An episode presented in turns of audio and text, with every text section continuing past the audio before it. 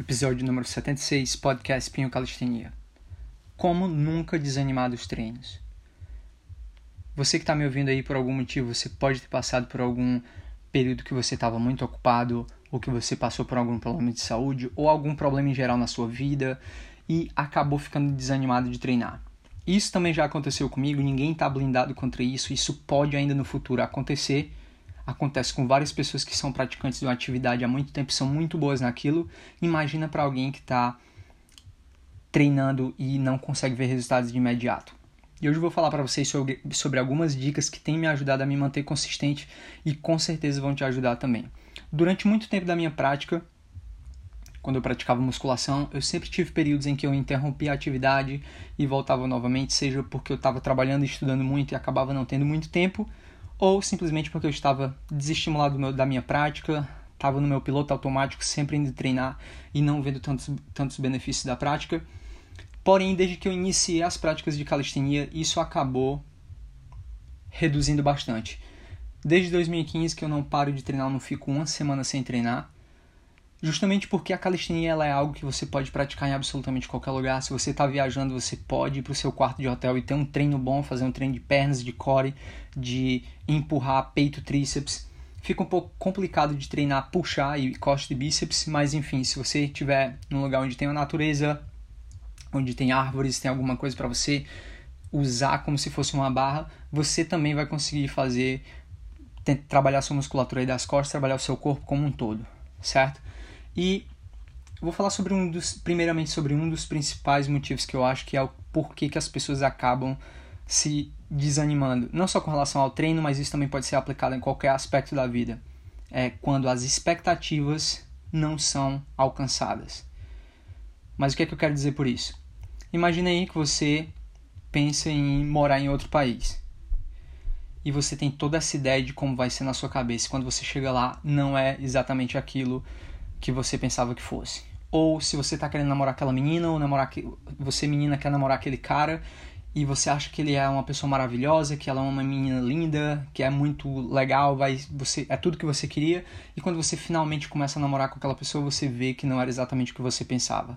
Ou um emprego novo que você achou que ia ser muito bom, que você quer, o emprego que você sempre quis e quando você chega lá você acaba se decepcionando.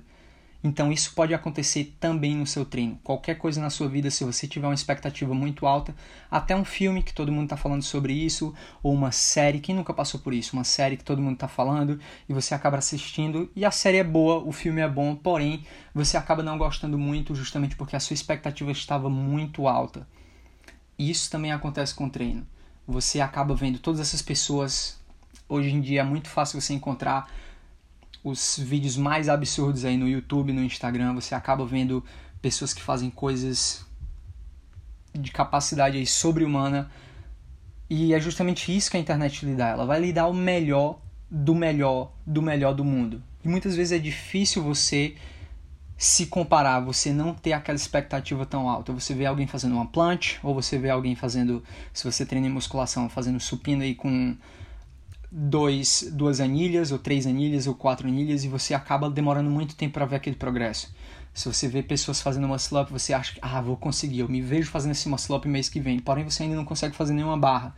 E você acaba tendo uma expectativa que não vai ser realista e, consequentemente, a frustração vai ser algo certo.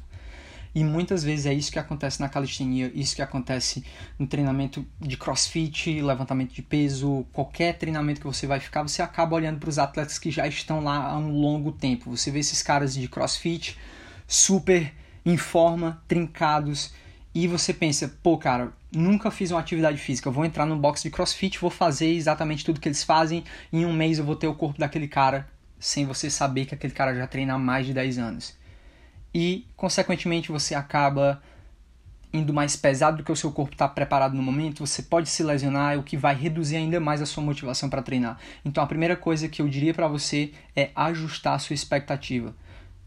Pare de se comparar com outras pessoas, pare de se comparar com os vídeos da internet que só está mostrando aí o top 1% aí, as pessoas que se destacam, os melhores, a melhor genética, as pessoas que vêm praticando há muito tempo.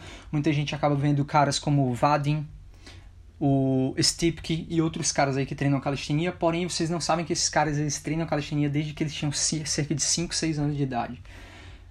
Felizmente eles nasceram em um país que estimula muito mais a prática de atividade física desde uma idade muito baixa, certo? O Brasil é um pouco diferente, mas nenhuma desculpa para você não iniciar uma atividade física. Iniciei a fazer meus treinamentos com peso corporal já com 20, 27, quase 28 anos de idade. Então, não importa a sua idade, se você tiver 30, 40, 50, 60 anos, existe sempre algo que você vai fazer, porém você deve respeitar os limites do seu corpo e vai aquela dicotomia, né? Você respeitar os seus limites, saber o que o seu corpo é capaz de fazer, mas também não fazer um treino muito fácil, saber que você consegue dar um pouco mais e tentar ir além, ir naquela zona onde você vai lutar, você vai ter aquela aquele desconforto. Se você ficar evitando o desconforto daquela última repetição o tempo todo, se você quiser fazer com forma perfeita, mesmo quando você está iniciando, não consegue fazer nenhuma repetição, como é que você vai esperar ter uma forma perfeita sempre? Você vai ter que ir até aquele limite onde a sua forma talvez vá quebrar um pouco. É ali onde o avanço vai estar. É naquele momento que você vai levar o seu corpo para o próximo nível. Outra coisa também que eu queria falar para vocês é sobre a expectativa com relação à estética. Você vê esses caras treinando, vê a galera da musculação, você não sabe se o cara tá tomando anabolizante ou não, você não sabe que ele treina há mais de 10 anos e você acaba tendo uma expectativa irrealista com relação ao tipo de corpo que você vai ter. Acontece comigo várias vezes, alguns clientes meus na academia que eu trabalho geralmente falam: Cara, eu quero perder essa barriga. E você vai ver o que é que o cara fez. O cara foi acima do peso a vida toda, ele vem cultivando aquela barriga aí através de maus hábitos alimentares e sedentarismo durante 30 anos. Como é que o cara vai esperar se livrar daquilo tudo que ele conquistou, que ele conseguiu acumular em 30 anos de sedentarismo e alimentação inadequada em simplesmente um mês de treino, dois meses de treino, três meses de treino? Você tem que pensar no seu treino como uma jornada. Se você começou com 30 anos de idade, você nunca praticou nenhuma atividade física, imagina a sua jornada começando daí, certo? Você acha que três meses é pouco, que um ano é pouco, mas imagina quanto tempo de prática você tem pela frente. Se você quer viver aí, digamos, 80 anos, você vai ter mais 50 anos de prática pela frente. Enquanto você estiver levando seu corpo naquela zona de desconforto ali, naquele limite, você vai estar vendo resultados estéticos e com relação à performance também. E tente pensar em objetivos realistas que você vai poder conquistar sempre quando tem algum cliente que pensa, cara, eu quero fazer um muscle up mas primeiro, você consegue fazer uma barra? A gente tem que estabelecer um objetivo que seja um pouco mais atingível. Se você colocar um objetivo muito à frente, e isso é com tudo na sua vida, você vai acabar desanimando. Imagina você tá querendo sair do Brasil para ir para o Canadá e você está pensando em, cara, como é a aplicação para cidadania canadense. Óbvio que é importante você saber disso, porém existe uma série de passos iniciais que você precisa fazer. Em primeiro lugar, você deve se perguntar: eu sei falar inglês? Se você sabe falar inglês, prove, faça um teste, porque provavelmente você vai precisar para vir para cá para o Canadá para estudar. Você vai fazer um teste como um teste de proficiência como TOEFL, IELTS. Aqui geralmente eles aceitam mais o IELTS. Depois disso, o que é que você vai fazer? Veio estudar? Se preocupe em finalizar a sua faculdade. Depois que você finalizar a faculdade, pense no seu trabalho. Vou conseguir um emprego, vou ter que trabalhar lá por um ano, vou tentar ser o melhor empregado que eu posso ser. Depois de um ano, pense na residência permanente, faz a aplicação. Depois da residência permanente, você vai ter que ficar mais ou menos uns 3 a 5 anos para poder aplicar para a cidadania e então ter a cidadania. Então, por que é que você quer pensar nisso, algo que vai acontecer daqui a 6, 7, 8, 9, 10 anos? Tente pensar em algo que você é capaz de conquistar no próximo mês. Por exemplo, se você não consegue fazer nenhuma barra, trace como objetivo em 3 meses conseguir fazer sua primeira barra. Você pode pensar, cara, mas é muito tempo para conseguir uma barra. Mas pense o seguinte, você pode estar acima do peso, você deve trabalhar aí a sua alimentação e reduzir essa quantidade de peso, seu peso corporal e tornar a barra assim mais fácil. Depois que você conseguir uma barra, você deve pensar, cara, vou tentar aumentar esses números, vou tentar conseguir fazer 5 barras. Depois que você conseguir essas 5, faça 10. Depois que você faz 10, começa a fazer as progressões para o muscle up. E assim você vai estabelecendo um objetivo que não seja tão fácil. Por exemplo, meu objetivo hoje vai ser só chegar no parque e fazer um treino meia boca.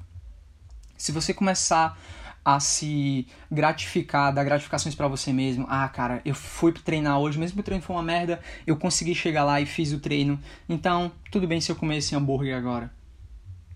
É errado. Isso também é aquela velha dicotomia que eu acabei de falar. Você não pode colocar um objetivo muito distante que você vai desanimar e que você vai se frustrar quando você não conseguir. E você não pode também colocar um objetivo muito próximo, muito fácil que você facilmente vai conseguir. Tem, algo, tem que ser algo que vai te desafiar, que vai te puxar para fora da tua zona de conforto. Então tente pensar em algo para você conseguir nos próximos seis meses. É algo que não é tão curto prazo e tente pensar em algo que seja atingível, que você possa fazer nesse curto prazo. Seu objetivo é perder você está 20 quilos acima do peso, não imagina logo que você vai perder esses 20 quilos no próximo mês. Tenta perder 1 quilo por mês. Certo? Se você for bem, tenta perder 1 quilo por semana, que ainda é algo saudável. Muita gente acaba estimulando as pessoas a perderem 30 quilos por mês, certo? É isso que está na moda bastante aí. Você vê muitas revistas, muitas matérias falando porque elas querem dar o que as pessoas querem, querem vender. Então, se você quer vender, você tem que ser exagerado. Você vai dizer, perca 30 quilos em um mês. Isso não é algo saudável, isso não é algo sustentável. Provavelmente você vai viver um mês mais miserável e mais infeliz que você já viveu na sua vida. Será que isso vale a pena? Acredito que não. Então tente pensar na promessa que se faz. A maioria dos especialistas, a ciência, o que eu vi aqui na universidade, o que os professores, o que os livros, o que as pesquisas geralmente recomendam é que perder até um quilo por semana é ok dá para fazer de maneira saudável, sem muita privação, sem muita restrição calórica. Você vai continuar aproveitando a sua vida, óbvio que você vai comer bem menos e vai se exercitar um pouco mais aí do que você provavelmente faz, vai ter aquele desconforto, porém vai ser algo que, que vai ser administrável, não vai ser algo que você não vai se ver fazendo durante muito tempo. Então, pense no objetivo não muito fácil e nem muito distante de você. A outra coisa também é você se comprometer, certo? Se você se comprometer a treinar duas vezes por semana, vá treinar duas vezes por semana e dê o seu melhor. E você sabe que se você vai treinar duas vezes por semana não seria o ideal, dá para obter resultados sim, porém você tem que ter na sua mente que você vai ter um pouco de mais maior, é, vai ter um, uma maior disponibilidade nesses dias de treino, tá? Então não dedique simplesmente meia hora para treinar duas vezes por semana. Provavelmente essa não é a melhor maneira de fazer durante os primeiros seis meses desse ano, é, os últimos dois meses do ano passado e os quatro, quatro meses desse ano, eu fiz esse treinamento duas vezes por semana. Se você me acompanha no canal, você deve ter visto alguns vídeos sobre isso. Resultado, consegui atingir meu objetivo de peso, cheguei até 81,5 e eu atribuo muito disso a essa estrutura de treinamento que eu treinei simplesmente duas vezes por semana. Porém, cada dia de treino durava algo entre duas e duas horas e meia. Então, eu reservava praticamente um turno do meu dia, uma tarde, uma manhã, uma noite, simplesmente para treinar, certo? Sem pressa, sem precisar ficar correndo da academia, sem precisar ficar me preocupando com o horário, descansando pouco. Eu ia, dava o meu melhor, descansava o tempo necessário que eu precisava descansar e fazia o meu treino. Então pense em criar um calendário, uma agenda, tá? Você coloca a agenda que você vai para o dentista ou que você vai ter um, um, uma reunião de negócios ou que você vai ter alguma coisa, coloque na sua agenda também um tempo, um dia. Se você tem uma escala que não é muito flexível, se você trabalha em horário comercial, você consegue sim dois dias na sua semana para conseguir treinar. Tá? Se você não tiver dois dias na sua semana para treinar, comece a pensar um pouco aí sobre as suas prioridades, sobre o que é que você está colocando na sua agenda. Se você não está trabalhando demais, pense se é realmente necessário, porque isso é algo importante para sua vida, tá? Não queira ser como os nossos pais, os nossos avós. Olha ao nosso redor, você vê muita gente que é um exemplo de, de físico, um exemplo de saúde. Provavelmente não. Eu olho para as pessoas que são bem mais velhas que acima de 50 anos, na minha família, nos meus amigos, nas pessoas em geral ao meu redor, elas não estão no melhor shape que elas poderiam, elas não estão bem de saúde, elas estão provavelmente lidando com alguns problemas já de saúde sérios que talvez as limitem de praticar atividades físicas, que é algo que é muito triste. Você vê alguém com 50 anos de idade que, na minha opinião, muito muito jovem, daqui a 18 anos eu vou ter também 50 anos de idade, é, já estou com 32 quase, né? Esse mês de outubro vou fazer 32. E você vê essas pessoas sacrificaram tanto tempo da vida delas para trabalhar, para construir uma família. Claro que isso deve ser valorizado, deve ser priorizado, mas se você não tiver saúde no futuro, quem é que vai cuidar da sua família?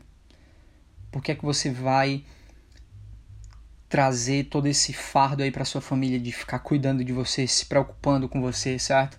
Como eu falei nos episódios anteriores, falando sobre a importância de treinar pelos seus filhos, treinar pela futura geração, não só para ser um exemplo, ser um bom exemplo a se seguir, estimular a futura geração, as crianças, os jovens, é, pelo menos seus filhos, a terem um hábito de vida mais saudável, se exercitarem mais, mas também para aliviar o fardo da vida delas. Imagina o quão difícil a sua vida é aí entre seus 20 e 35 anos. Você está começando a estabelecer uma carreira, está procurando emprego, está tentando se qualificar, está estudando pesado, está estudando para concurso, está se sacrificando muito, muito, muita parte do seu tempo para isso. imagina quando você tiver 50, 60 anos de idade, os seus filhos estiverem na sua idade agora. Imagina como é que eles vão estar? Eles vão estar passando pelas mesmas dificuldades de vocês. Você acha justo eles terem que cuidar de você durante esse período?